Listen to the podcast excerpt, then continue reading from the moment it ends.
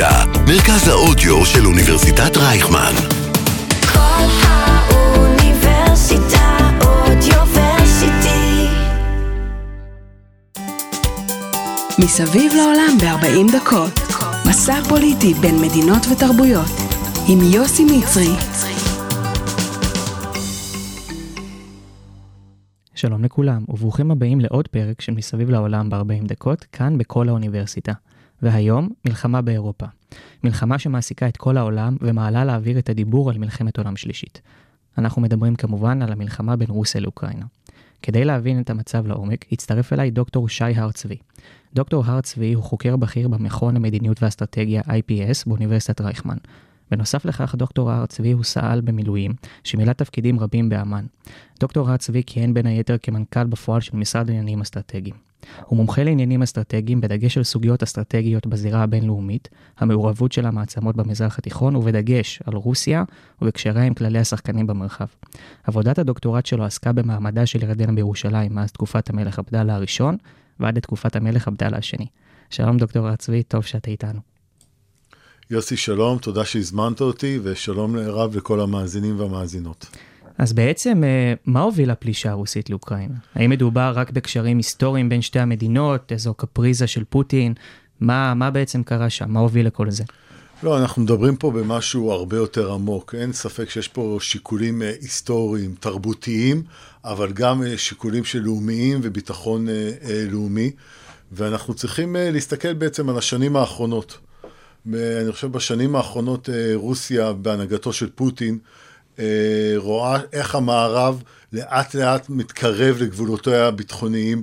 אני חושב התהליך שאוקראינה עברה בשנים האחרונות, שלפני שמונה שנים ההדחה של הנשיא הפרו-רוסי ינוקוביץ', ובשלוש שנים האחרונות בעקבות בחירתו של זלנסקי לנשיא אוקראינה, התהליכים האלו הואצו. ובראייתו של פוטין יש פה בעצם אתגר משמעותי, איום משמעותי לביטחונה הלאומי של רוסיה. מעבר לכך, פוטין גם חוזר וטוען שהמערב ניצל את חולש... חולשתה של רוסיה בשלושת העשורים האחרונים בעקבות התפרקותה של ברית המועצות, ובהדרגה פעל לדחוק אותה אחורה. וכהוכחה לכך הוא מביא שהעובדה שנאט"ו בשני העשורים האחרונים התרחב ב-14 מדינות, כולל מדינות שהיו לשעבר בברית המועצות, כולל מדינות מזרח אירופה, זו לתפיסתו בעצם המחשה לשאיפות של המערב לדחוק את רוסיה אחורה. וכמובן אוקראינה היא ה buffer zone, היא בעצם הדבר האחרון שמהווה את הביטחון, חגורת הביטחון עבור רוסיה למול כוונות ההתפשטות של המערב. שוב, הכל בראייה של פוטין. עכשיו, כאשר אנחנו מסתכלים בעצם מה בעצם פוטין, למה דווקא עכשיו? מה קרה עכשיו שלא היה לפני שנה וכדומה? אז אחד זה כמובן האצת התהליכים, הימשכות התהליכים האלו, ושניים, הדבר השני, אני חושב פה שילוב של כמה וכמה דברים גם יחד. אחד, אני חושב שפוטין זיהה או חשב שהוא מזהה איזושהי חולשה של המערב, הדימוי של ביידן כנשיא שנמנע או נרתע מהפעלת כוח, הנסיגה החפוזה מאפגניסטן, מנהיגות אירופית שנתפסה בידי פוטין כחלשה, קאנצלר חדש בגרמניה, מקרון ערב בחירות בצרפת שאמורות להיערך בחודש הבא, ג'ונסון טרוד בבעיות פנימיות, כל זאת לצד הידוק עציר המדיני והצבאי עם סין, מצב כלכלי הרבה יותר משופר, רזרבות כלכליות אדירות של 630-640 מיליארד דולר, וכל זה יצר בעיני פוטין מציאות או מחשבה שהוא יכול לקדם איזשהו מהלך כוחני, שלמעשה היה מה שנקרא היה באוויר, כמי שעקב וקרא את הנאומים של פוטין והבין את החזון שלו, ראה, הבין שהוא לא, לא ריכז סתם 150 אלף כוחות סביב אוקראינה. פוטין חזר והשתמש בביטוי קווים אדומים פעם אחרי פעם בסוגיה של אוקראינה. הנאום, אחד הנאומים המכוננים שלו, ארבעה ימים לפני הפלישה, ששם בעצם הוא די תיאר את אוקראינה כיצירה מלאכותית, שאין לה זכות קיום, חזר על הטענות שלו שהמערב פועל לדחוק את רוסיה, בעצם הבין שפוטין הולך לממש בכוח את היעד שלו אה, אה, באוקראינה, תכף נדבר גם מה עם היעדים אה, של רוסיה באוקראינה. דרך אגב, גם אנחנו במכון למדיניות ואסטרטגיה, החל מחודש דצמבר כבר הערכנו שאם פוטין לא יקבל איזשהו מענה לתביעות. שהוא הגיש למערב, הוא לא יהסס להשתמש בכוח. ולמעשה מה פוטין רוצה? מה הדרישות המשמעותיות של פוטין? אחד, לוודא שאוקראינה לא תהיה חברה בנאטו, למנוע את המשך ההתקרבות של אוקראינה למערב, ובהיבט הרחב עוד יותר, לנסות ולעצב מדיניות ביטחונית ואסטרטגית חדשה באירופה, שכפי שציינתי קודם לכן, בעצם המערב פעל בהדרגה לערער את המציאות הזו, את הביטחון האסטרטגי של רוסיה, שוב בעיניו של פוטין. אז בעצם מהצד הרוסי אפשר להגיד שפחות או יותר זאת הצגה של איש אחד, פוטין. עכשיו, בשבועות האחרונים נפוצו שמועות רבות על מצבו הבריאותי והנפשי. אה, כיצד אנחנו יכולים להתייחס לדיווחים האלה, כמה הם אמינים, לא אמינים, ואם הם אמינים, אז אה, מה זה אומר בעצם? ראשית, אנחנו צריכים אה, מאוד להיזהר ולהגיד הצגה של איש אחד. נכון, פוטין הוא ה, מה שנקרא הנשיא של רוסיה מזה אה, שני עשורים, הוא האיש הדומיננטי ביותר, אנחנו לא יודעים בדיוק כל תהליכי קבלת ההחלטות, אבל אין ספק שבסופו של דבר על פיו יישק אה, דבר. בשבועות האחרונים בעצם נפוצו הרבה שמועות לגבי המצבו הבריאותי והנפשי של פוטין, אם זה עבר התמוטטות עצבים, אה, איבד קשר עם המציאות, חולה פרקינסון, דמנציה, סרטן, פנים נפוחות, רעידות בידיים, לוקח סטרואידים, וזה רק רשימה חלקית של כל הדברים שהתפרסמו בתקשורת המערבית לגבי מצבו של אה, פוטין, וזה דרך אגב, זו לא הפעם הראשונה, כבר לפני uh, כמה שנים, אני חושב שזה היה במרץ 2015, גם היו שמועות שפוטין נעדר כמה ימים מעיני הציבור, והיו שמועות שהנה, האם הוא עבר צינון, יש לו צינון, uh, שבת, סרטן, זאת אומרת, כל הזמן יש uh, שמועות, בוודאי במדינה שלא נהוג לפרסם את הבריאות של המנהיגים, כמו למשל בארצות הברית, ששם מה שנקרא by the book מפרסמים את המצב הבריאותי של, של הנשיא. ואני חושב שכל העיסוק הזה במצבו הבריאותי אה, והנפשי של פוטין הוא בעצם אה, עיסוק, אה, אפשר להגיד אפילו לא רציני, הוא מאוד מאוד מרדד את השיח, אתה שומע פרשנים שלא מכירים את התרבות הרוסית, ספק אם הם מכירים את רוסיה, מנסים לנתח מרחוק איך הוא נראה, האם התזוזות ידיים מעידות כך, דברים כאלו ואחרים, הפנים וכדומה, ואנחנו כל הזמן צריכים לבוא ולחשוב, לנתח מה בסופו של דבר היעדים של פוטין, מה האסטרטגיה של פוטין, ולנסות לבחון את זה מהזווית הזו, כי כל ניסיון אחר, לברוח למה שנקרא למחוזות פסיכולוגיים, רפואיים, יכול להיות שיש להם איזושהי אחיזה במציאות ויכול להיות שלא. אני לדעתי כמעט אף אחד לא יודע אה, אם בכלל. זה יש פה, כמו שאמרתי, רידוד השיח, ליצור מעין אה, אליבי. אנחנו לא יודעים לחזות מה יקרה בעתיד, אי אפשר לדעת מה יקרה, כל דבר, כל תרחיש אפשרי, ולכן לטעמי זה עיסוק שאני חושב שאנחנו צריכים להימנע ממנו, לברוח ממנו, ופשוט לנסות להבין ולנתח מה היעדים האסטרטגיים של פוטין. אז בעצם נחזור טיפה אחורה, והזכרנו את הנשיא ביידן ככה בכמה כמה מילים. אז uh, בעצם מתחילת הפלישה או מתחילת המלחמה, uh, הנשיא ביידן הכריז שהוא לא מתכוון להכניס כוחות צבאיים uh, לעימות. עכשיו, מה בעצם אומרת אמירה כזאת, איזו השלכות יש לה, ואם זה משהו בכלל שכאילו זה משפיע על קבלת ההחלטות של פוטין, לדוגמה שהוא שומע דבר כזה. כן, אחת השאלות החשובות בעצם אה, אה, להבין את ההגיונות של הנשיא ביידן במערכה הזו. ולמעשה ביידן קיבל החלטה אסטרטגית משמעותית אה, עם תחילת המערכה, עוד לפני הפלישה הרוסית. אני לא הולך לשלוח שום חייל אמריקאי לאוקראינה, כדי להילחם בצבא הרוסי, בשל החשש שהדבר הזה עשוי אה, להצית עימות עוד הרבה יותר רחב ולפתוח אולי במלחמת עולם שלישית. ולכן את הדבר הזה ביידן הסיר מעל השולחן מראשית הדרך והוא ממשיך עם זה לכל אורך המערכה. כאשר גם הבקשות האוקראיניות החוזרות ונשנות שהמערב יכריז על no fly zone אה, באוקראינה, המערב דוחה את זה על הסף מתוך הבנה שבסופו של יום מדובר פה בהכרזת מלחמה על רוסיה, כי מה זה אומר שמטוסים אמריקאים יצוסו מעל אוקראינה, זה יכול להביא מאוד מהר להתנגשות ובעצם להצתת אה, מלחמה או עימות הרבה הרבה יותר אה, רחב. אז אמרנו זה דבר אחד שביידן הסיר מעל השולחן, מה כן? התפיסה של ביידן אמר, אני אפעל אה, להעניש את רוסיה. בצורה קשה, לבודד אותה, להפוך אותה למדינה, למדינה מצורעת, שלא תהיה לה ברירה, בסופו של יום לא יהיה לפוטין ברירה, אלא לסגת בו ולחזור אחורה. איך עושים את זה? מבודדים אותה מדינית, כלכלית, תרבותית, כל תחום אה, אפשרי. כמובן הדבר המשמעותי ביותר זה הסנקציות הכלכליות החסרות תקדים שהוטלו על מדינה בסדר גודל אה, אה, של רוסיה, אני חושב מאז ומעולם. אנחנו ראינו גם ברמה המדינתית, גם מוסדות פיננסיים וגם מאות תאגידים מערבים נטשו, נוטשים את המשק הרוסי בהדרגה, כשאולי אחד הדברים הסימבוליים ביותר זה הסגירה של מאות סניפי מקדונלד. למה סימבולי? כי ב-1990 מקדונלד היה פתחה... תור אחד של קילומטרים לגמרי. פתחה את הסניף הזה בברית המועצות, ולמעשה עכשיו אנחנו רואים את מקדונלד סוגרת, הודיעה על סגירה של, של מאות הסניפים שלה ברוסיה. אז זה ראינו, מה שנקרא, פעילות לפגוע במשק הרוסי, ומעבר לכך, הסנקציות שהוטלו על הבנק המרכזי הרוסי אה, פגעו ביכולת או פוגעים ביכולת של רוסיה לממש חלק גדול מיתרות המטח שלה. הרי דיברנו קודם לכן שאחד הדברים שעמדו, פוטין חשב שעומדים לזכותו זה בעצם יתרות של 640 מיליארד דולר.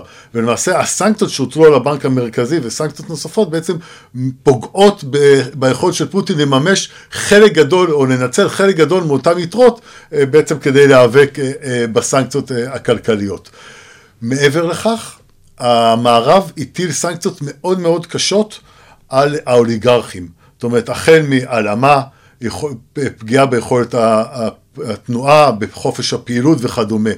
ואחת התובנות שלנו שהמהלך הזה נועד כדי לא סתם לפגוע בהם, אלא אולי אלה, אותם גורמי כוח שמקורבים לפוטין, אולי הפגיעה המאוד קשה בהם, אולי היא זו שתוכל לעורר בסופו של יום איזשהו מהלך בזירה הפנימית שיוביל או לשכנע אותו לסגת או אפילו להדחתו, ולא בכדי אנחנו רואים את ביידן פעם אחרי פעם בעצם בנאומים שלו מדבר לאוליגרכים, וכאילו אומר אנחנו רודפים אחריכם. אז זה פן אחד, אמרנו אה, פעילות בתחום הכלכלי. בתחום התרבותי, למשל, אנחנו גם רואים את זה בעצם, קבוצ... נבחרות רוסיות, קבוצות רוסיות מודחות בעצם מכל מפעל אה, ספורטיבי אה, אפשרי, אפילו ביורוליג, אולי זה מכבי תל אביב, מה שנקרא, תצליח להרוויח מכך. ו... אז זה פן, פן נוסף, וכמובן כל הסיוע הכספי והביטחוני שהמערב מעביר לאוקראינה, בעצם ארצות הברית ועוד כ-20 מדינות אירופאיות מגישות לאוקראינה סיוע ביטחוני באמת בהיקפים מרשימים של מאות מיליוני דולרים. ממש רק לאחרונה ביידן הכריז על סיוע נוסף של כ-800 מיליון דולר, מעבירים לאוקראינה טילי נ"ט, טילים נגד מטוסים, תחמושת ודברים אחרים שבעצם עשויים להוות או בעצם מסייעים לצבא האוקראיני להתמודד מול הצבא הרוסי. אז בעצם האזרח הרוסי הקטן, הפגיעה התרבותית הזאת, הפגיעה הכלכלית הזאת, הוא יכול להפעיל איזשהו לחץ על, ה, על פוטין עצמו, או שבאמת התקווה היחידה היא רק האוליגרכים באיזשהו מקום. כאילו אלה האנשים שהכי קרובים לפוטין, שאולי איפשהו יכולים uh, לגעת לו באיזה עצב של רגשות, או בעצב של היגיון, ש... יהיה אפשר לשנות את הכיוון של המערכה הזאת. אנחנו רואים כבר היום שיש מצוקות קשות במשק אה, הרוסי, יש מגבלות מאוד קשות שהמשטר הרוסי הטיל על יכולת משיכת כספים, בוודאי על הוצאת אה, דולרים ומטבעות אחרים אה, מחוץ לרוסיה, ואנחנו כבר יש לנו לא מעט עדויות על מחסור בשווקים, אנשים אוגרים מזון ומוצרי יסוד אחרים באופן שכבר מתחיל במקומות כאלו ואחרים ליצור מחסור. אבל כמובן שאלת המפתח שאין לאף אחד תשובה, וכמובן אני לא הולך לתת תשובה, האם כל זה מספיק כדי להניע איזשהו מהלך פנימי כנגד פוטין. סביר להניח שאם אנחנו היינו יודעים, אז גם פוטין היה יודע וכבר היה פועל לדכא את זה. ולכן זה, זה, זו אחת משאלות המפתח והאניגמות הגדולות שקיימות באירוע הזה כרגע. פוטין באחד הנאומים האחרונים שלו התייחס במיוחד לאוליגרכים ולאותם גורמי כוח, לאותם אה, אה, עשירים רוסים שגרים אה, מחוץ לרוסיה ובעצם מתח עליהם ביקורת מאוד מאוד קשה. יכול להיות שהצעד הזה, שהביקורת הקשה שהוא מתח נגדם, מהווה איזושהי הבנה שלו שהם אכן יכולים להוות איזשהו אתגר עבורו. אבל שוב, זה הכל ספקולציות שעדיף לא להיכנס אליהן, כי שוב, בסופו של דבר המשטר של פוטין, לפחות עד האחרונה, מאוד מאוד יציב, ולא רק זאת, פוטין פעל באופן עקבי בשני העשורים האחרונים אה, לדכא כל, אה, מה שנקרא, כל ביקורת ברוסיה עצמה, שהוא לא מהסס להשתמש גם באמצעים אה, רדיקליים, אנחנו מכירים את הסיפור של נבלני, של ההרעלה שלו. של... ותמיד היו חיסולים כאלה ואחרים של ש... אופוזיציה, עיתונאים. של הסוכן, של הסוכנים למיניהם. בבריטניה ש, שהשתמשו אה, בחומרים רדיואקטיביים. זאת אומרת, פוטין לא מהסס, וזה אחד הדברים שאנחנו חייבים כל הזמן לזכור, גם בזירה הפנימית, גם בזירה החיצונית, פוטין לא מהסס להשתמש בכוח. כדי לקדם יעדים אסטרטגיים, וזה בעצם אחד ההבדלים המשמעותיים אה, במערכה הזאת. צד אחד מנהיג שאינו מהסס להשתמש בכוח הוכיח את זה, אם זה בגיאורגיה, אם זה בקרים, בסוריה, בקזחסטן רק לפני חודשיים. צד שני תפיסה אחרת שאומרת אנחנו דרך מערכה רכה, דרך אה, כמו שאמרנו חרם אה, כלכלי ותרבותי ואחר, אנחנו נצליח להכניע את רוסיה, מערכה בין שתי תפיסות עולם אה, שונות לחלוטין. אז בעצם אה, כשלושה שבועות וחצי מפריצת המלחמה, אה, לא נראה שרוסיה משיגה את היעדים שהיא תכננה להשיג. יש פער אולי בין התכנונים המוקדמים לבין מה שקורה בפועל? איפה זה עומד? תראה, כשלושה שבועות וחצי מפרוץ הפליש... המערכה, המערכה הצבאית, נראה שיש פער משמעותי ביותר בין החזון, הציפיות, ההערכה המוקדמת של פוטין כיצד המערכה הזאת אמורה להתנהל, ולמה שקרה אה, בפועל. נראה, ושוב, אנחנו צריכים להיות מאוד זהירים, כי יש המון ערפל קרב, המון דיסאינפורמציה, ואנחנו צריכים ממש להיות מאוד מאוד זהירים וצנועים בהבנה שלנו ובתובנות שלנו מה שקורה. אבל כן נראה לעת עתה שהציפיות של פוטין היו שהוא יצליח לבצע מהלך מהיר, תוך יומיים שלושה, אה, לבצע איזשהו אה, שינוי של הממשל אה, בקייב, לקדם מה שנקרא הנהגה חדשה שתהיה הרבה יותר נוחה עבורו.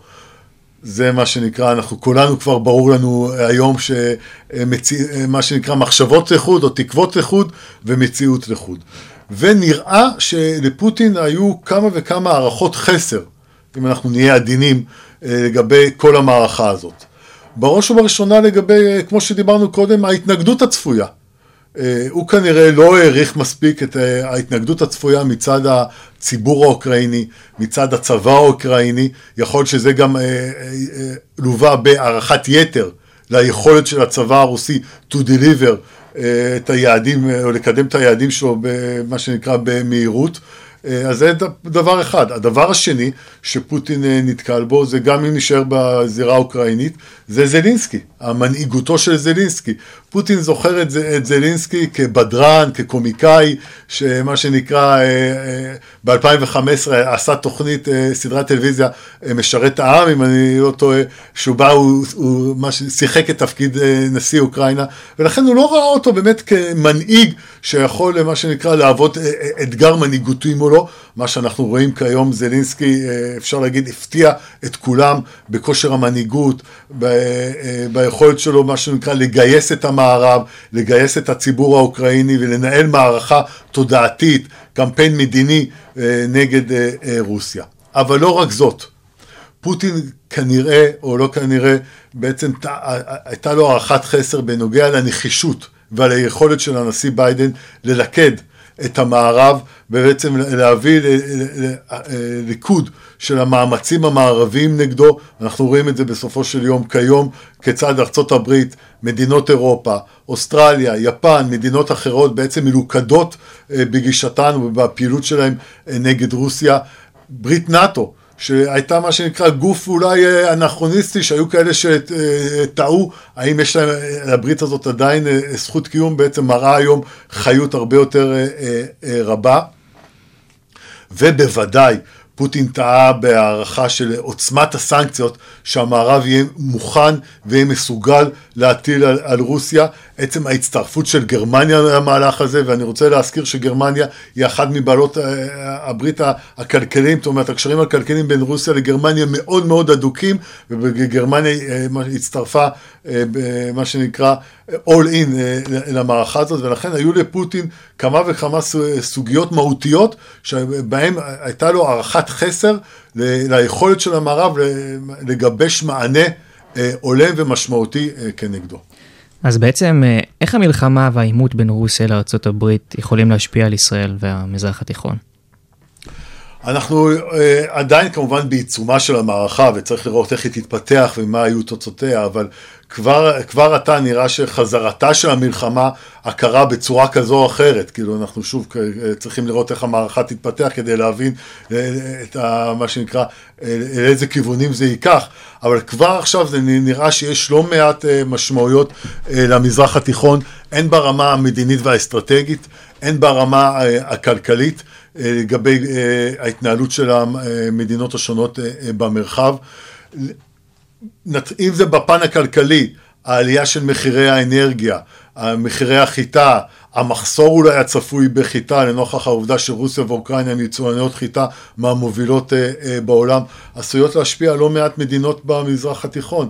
אה, רק כדי לסבר את האוזן, מצרים, 70-80 אחוז מהיבוא החיטה שלה זה מרוסיה ואוקראינה, יש מדינות אחרות במז"ת שגם נשענות לא מעט על יבוא חיטה מרוסיה ואוקראינה, ולכן העלייה של המחירים, המחסור, עשוי להשליך גם על המשקים באותן מדינות שגם ככה סובלות מחוב לאומי מאוד מאוד גבוה, ועלול בתרחישים כאלו ואחרים לאלץ אותם להעלות מחירים. עכשיו אנחנו זוכרים מה המשמעות של העלאת מחירים במדינות ערב, ראינו את זה בשנים האחרונות, זאת אומרת יש פה, יכול להיות שיש לנו פה גם אתגר מסוים אה, שעשוי להתפתח ליציבות. כמו שאמרתי, לכל הנושא של הבריתות האזוריות, ואני חושב שלטווח. בהמשך הדרך בהחלט ייתכן וארצות הברית דווקא תשאף להעמיק את המעורבות שלה אה, מחדש אה, במז"ת. אנחנו תמיד בשנים האחרונות דיברנו שארצות הברית רוצה מה שנקרא pivot to Asia, להפנות את מירב המשאבים לזירה האסייתית כסין בסופו של דבר היא היריב המרכזי של אה, ארצות הברית. אבל אה, יכול להיות שהמציאות הנוכחית, החשיבות הרבה שהאמריקאים מבינים שיש אה, למגזר האנרגיה, לנסות לייצר אלטרנטיבות אחרות לתלות המכרעת של האירופים אה, באנרגיה הרוסית, יאלצו את האמריקאים להשקיע משאבים נוספים במזרח התיכון. עכשיו, התפתחות כזו, מייצרת מטבע הדברים לישראל גם הזדמנויות. להעמיק את הנכסיות שלה בפני האמריקאים, להעמיק עוד יותר את השיתוף פעולה הביטחוני האסטרטגי עם ארצות הברית, להעמיק את שיתוף הפעולה עם המדינות הסוניות במרחב, זאת אומרת יש פה מה שנקרא מרחבים של אה, הזדמנויות ואתגרים עבור ישראל, אנחנו כמובן נצטרך לראות איך המערכה הזאת אה, תתפתח בהמשך הדרך כדי להבין את אה, עומק ההשפעה על המדינות האזור, כאשר ברקע גם יש את שיחות וינה, אסור לנו לשכוח את אה, שיחות הגרעין בווינה, שגם הם, אם בסופו של דבר כן ייחתם הסכם, אה, למרות הקשיים שכרגע הרוסים אה, הציבו בימים האחרונים, עדיין נראה שהצדדים, להערכתי לפחות, יותר קרובים להסכם מאשר לא לחתום עליו, גם הוא ישפיע בסופו של דבר, שהנה יש לנו פה איראן אחרת, איראן עם יכולות כלכליות אחרות לגמרי, זאת אומרת, וכל זה עשוי לעצב התנהלות שונה לחלוטין של גורמי הכוח השונים במזרח התיכון. אז בעצם אה, למרות ניסיונו של אה, ראש הממשלה נפתלי בנט לתווך בין הצדדים, אה, ישראל נקטה מראשית הדרך בסוג של מדיניות זהירה בכל מה שנוגע לסכסוך הזה. מצד אחד יש אנשים שטוענים שישראל לא צריכה להתערב כי יש לנו את רוסיה בסוריה, מצד שני הצד המוסרי-הומניטרי דורש להתערב יותר. האם לדעתך הגישה כזאת היא מוצדקת? אנחנו צריכים להתערב? לא צריכים להתערב? איפה, איפה ישראל עומדת בעצם? ישראל נמצאת במצב מאוד רגיש. מצד אחד כמובן עומדים היחסים האסטרטגיים הביטחוניים עם ארה"ב, שהיא בעלת הברית, מה שנקרא, החשובה ביותר לישראל בזירה הבינלאומית, שאין בלתה, אה, מיותר לציין את כל היחסים המיוחדים אה, ומערכת היחסים בין שתי המדינות. כמובן שהשיקולים הערכיים והמוסריים עומדים לנגד אה, עיניה של מדינת ישראל בהתייחסותה למערכה, אה, זרם הפליטים האדיר אה, והפגיעה הנוראית אה, בחיי אדם וברכוש אה, אה, באוקראינה. מצד שני, אה, יש אה, אה, היחסים, עומדים היחסים הביטחוניים המאוד חשובים עם רוסיה, התיאום הביטחוני עם רוסיה סביב הזירה הצפונית, ולכן ישראל כל הזמן מנסה לגלות עמדה מאוד מאוד אה, זהירה בהתנהלותה אה, במשבר. עכשיו, אני חושב שעצם העובדה שראש הממשלה בנט אה, הצליח אה, להיות אה, מגשר, מתווך, אה, בין רוסיה לאוקראינה, זה בעצם ביטוי למדיניות הישראלית, מה שנקרא המאוד מאוד אה, זהירה הזאת, אה, שממשיכה גם היום, אה, ואנחנו רואים שבסופו של יום אה, ראש הממשלה משוחח באופן תדיר גם עם הנשיא פוטין, גם עם הנשיא זלינסקי, כנראה מעביר מסרים בין אה, אחד אה, אה, לשני. אה, כאשר אה, את כבר התקשורת הבינלאומית מתחילה להתייחס אליו כאחד הגורמים המשמעותיים ביותר בהעברת מסרים אה, בין הצדדים, ולכן זו הגישה הישראלית שאני חושב שכרגע היא, נכונה. כמובן שככל שהמשבר יתרחב, יתעצם, והאסון ההומניטרי, מה שנקרא, יהיה עוד הרבה יותר משמעותי, כך הדבר עשוי להקשות על ישראל להמשיך בגישה הזהירה שהיא נקטה אה, עד היום, אבל ללא ספק, אה, עד עכשיו ישראל נוקטת במדיניות, כמו שאמרתי, זהירה, ואני חושב שמה שנקרא, מביאה את, אה, את התוצאות הנכונות אה, עד עכשיו. אבל האם יגיע הרגע לדעתך שאנחנו נצטרך להתייצב לגמרי בצד של ארה"ב באמת כמשענת שאין בלתה מבחינת ישראל? תראה, בסופו של דבר, אה, אם תגיע דרישה חד משמעית מהאמריקאים, אה, פומבית, ב- מאחורי הקלעים, לגישה כזו או אחרת ישראלית, כמו שאמרתי, ישראל יש לה בת ברית אה, אחת. אתה כן שומע את האמריקאים בפומבי, כן נותנים רוח גבית כרגע אה, להתנהלות של ראש הממשלה בנט, לא לוחצים יותר מדי את ישראל, ולכן, אה, כי גם האמריקאים מבינים את ה, מה שנקרא, את האילוצים האסטרטגיים והביטחוניים הקיימים אה, אה, על ישראל, ולכן הניסיונות של ישראל להלך בין, הטיפ, אה, בין הטיפות במשבר הזה, להגיש סיוע הומניטרי, ותכף ניגע גם בסוגיית הפליטים, סיוע הומניטרי רחב ככל שניתן, ולגלות רגישות וזהירות בכל הקשור לסיוע ביטחוני כזה או אחר לאוקראינה. אז בעצם אנחנו עוברים לסוגיה הבאה שהיא באמת הפליטים. Uh, המלחמה הזאת גרמה למספר עצום של פליטים, כרגע מדווחים על uh, בין 2.5 ל-3 מיליון. Uh, איך המערב בעצם יכול להתמודד עם כמות פליטים כזאת שדופקת לו על הדלת? כמובן שאחד האתגרים המשמעותיים אה, שניצבים בפני המערב אה, בהיבט הכלכלי והחברתי וההומני, איך מתמודדים עם המשבר הזה. ואחת ההשלכות כאן, אנחנו מדברים כבר על יותר משלושה מיליון אה, אה, פליטים אפילו, אה, שאין אין ספק שיש פה גם עול כלכלי גדול, עול חברתי, אבל זה חלק מה- מהמחירים של המלחמה האיומה הזו. והמערב בסופו של דבר ישנס מותניים, הוא מבין שאין לו ברירה שזה חלק מהדברים שהוא צריך יהיה להתמודד איתם.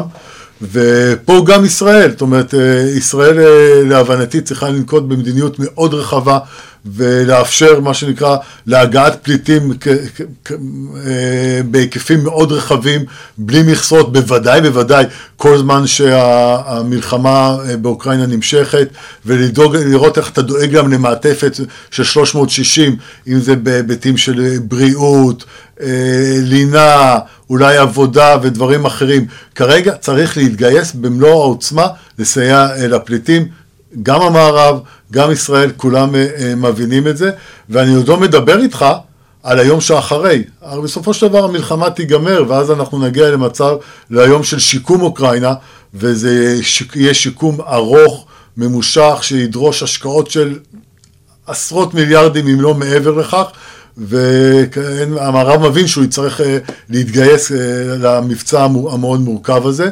והחזרת הפליטים בסופו של דבר למולדת, זה יהיה חלק אה, מהמהלך הזה. אבל כיום, בסופו של דבר, עובדה שהמערב גם פותח את הדלתות, המדינות פותחות את הדלתות, לא נוע... סוגרות את השערים, מתוך הבנה שזה בעצם מחויבות אה, הומניטרית לסייע להם. אז אה, שאלה אחרונה לסיכום, מה הלאה? כיצד אתה חושב שהעימות הזה יסתיים?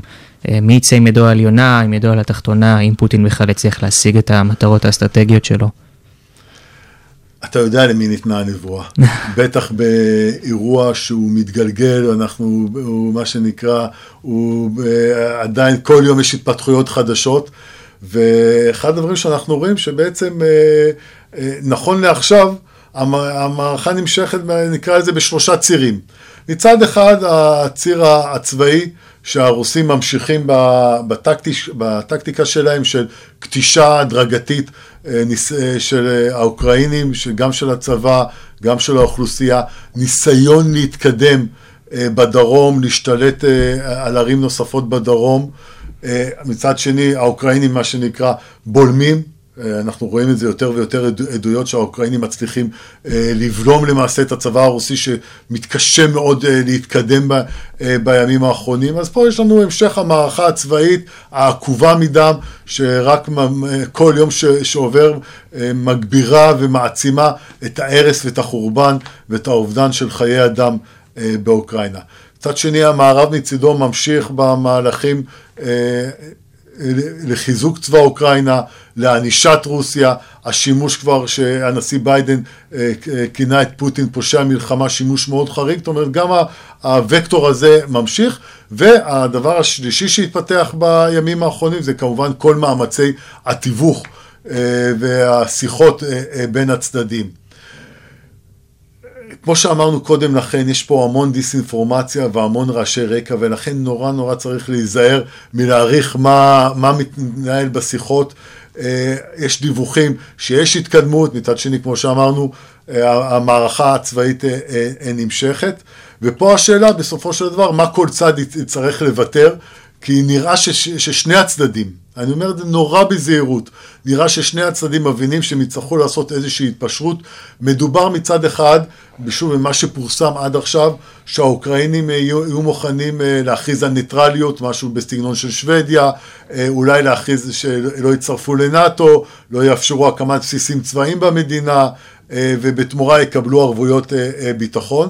למרות שבהערת סוגריים אני רוצה להזכיר את הסכם בודפסט מ-1994, אותו הסכם שאוקראינה ויתרה על הנשק הגרעיני וכביכול קיבלה ערבויות ביטחון, וראינו מה קרה 20 שנה מאוחר יותר ב, אה, עם קרים, וכמובן אה, אה, עכשיו. אבל זה אולי מה שאוקראינה מוכנה לתת, השאלה מה הרוסים יהיו מוכנים לתת. כי אני לא רואה את אה, רוסיה, אה, או איך רוסיה, או איך פוטין מסכים לוותר על קרים, לאחר שבעצם הוא השיג אותו ב-2014, מה הוא עושה עם המחוזות הפרו-רוסיים במזרח אוקראינה, שכביכול היוו את העילה לפרוץ אה, המערכה. מה, איך הוא מתייחס לכל השאיפה שלו לעצב הסדרים ביטחוניים חדשים אה, אה, באירופה, איך הוא מתייחס לכל הטענות שלו על אה, רדיפת הציבור הרוסי, הפרו-רוסי באוקראינה, ולכן יש פה עוד לא מעט שאלות לא פתורות. ברור שבסופו של דבר יושג איזשהו הסכם. השאלה אם זה יקרה מהר, או שאנחנו נכנסים פה למערכה ממושכת, שרק תוביל לעוד הרס, חורבן ולהרג, ובסופו של דבר הצדדים יתכנסו להסכם שכולם יגידו, רגע, אבל היה אפשר להגיע להסכם הזה מזמן, למה רק היום? ולפעמים אה, צדדים אה, יריבים צריכים לצערנו לעבור איזושהי דרך אה, איומה כדי להגיע לאותם הסדרים, אבל אנחנו עדיין רחוקים. שוב, אנחנו עדיין רחוקים אה, מלדעת מה באמת קורה. יכול להיות שנתעורר מחר בבוקר ויש לנו הסדר, ויכול להיות שנתעורר עוד חצי שנה ואין לנו שום הסדר. ולכן, כמו שאמרתי, המערכה הזאת נמשכת עם כל הצירים שדיברתי, כאשר כל צד מנסה לראות איך הוא בינתיים מאלץ את הצד השני אה, להתגמש עוד יותר. הרוסים בתהליך הכתישה, והמערב בלחץ האדיר שמפעילים על המשק הרוסי ועל גורמי הכוח האוליגרכים, כמו שדיברנו קודם לכן, מתוך תקווה שאלו אה, יהוו איזשהו אה, שינוי. לא דיברנו, ואולי במשפט אחרון, על סין. סין שחקן יכול להיות שחקן מאוד מפתח אה, באירוע הזה. הרוסים קיוו שהציר המדיני והצבאי והביטחוני שהם ניסו ליצור עם סין בשנים האחרונות יסייע להם, אה, מה שנקרא, במערכה הזו. והסינים כהרגלם נוקטים בגישה ומדיניות מאוד מאוד זהירה.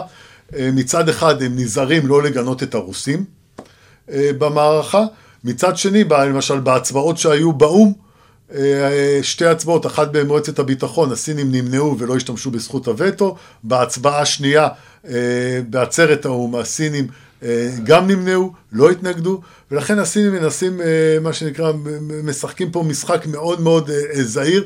הם לא, ברור שהסינים לא רוצים שני דברים, הם לא רוצים שהרוסים יגררו אותם לתאומות, ומה שנקרא, התמיכה נחרצת מדי ברוסים אה, תוביל לסנקציות מערביות אולי אפילו עליהם. מצד שני, הם גם לא היו רוצים לראות את ארצות הברית ואת המערב יוצא כשידו על העליונה מהעימות הזה, כי בסופו של דבר גם סין מבינה שהשחקן היריב המשמעותי שלה בזירה הבינלאומית אה, אה, זה ארצות הברית, ולכן הגישה הסינית היא מאוד מאוד זהירה, מנסה לגשר בין כל האילוצים האלו. היו פרסומים לאחרונה בתקשורת אה, האמריקאית שרוסיה ביקשה סיוע צבאי וביט... אה, וכלכלי אה, מסין, ונצטרך לראות מה בדיוק התשובה הסינית, מה בדיוק המענה הסיני, אם נוכל לדעת, כדי להבין אולי קצת יותר טוב את הגישה הסינית המורכבת במשבר הזה. דוקטור הר צבי, תודה רבה שהצטרפת אלינו היום, היה באמת מרתק, ותודה לכם המאזינים, ונתראה בפעם הבאה. תודה רבה שהזמנת אותי.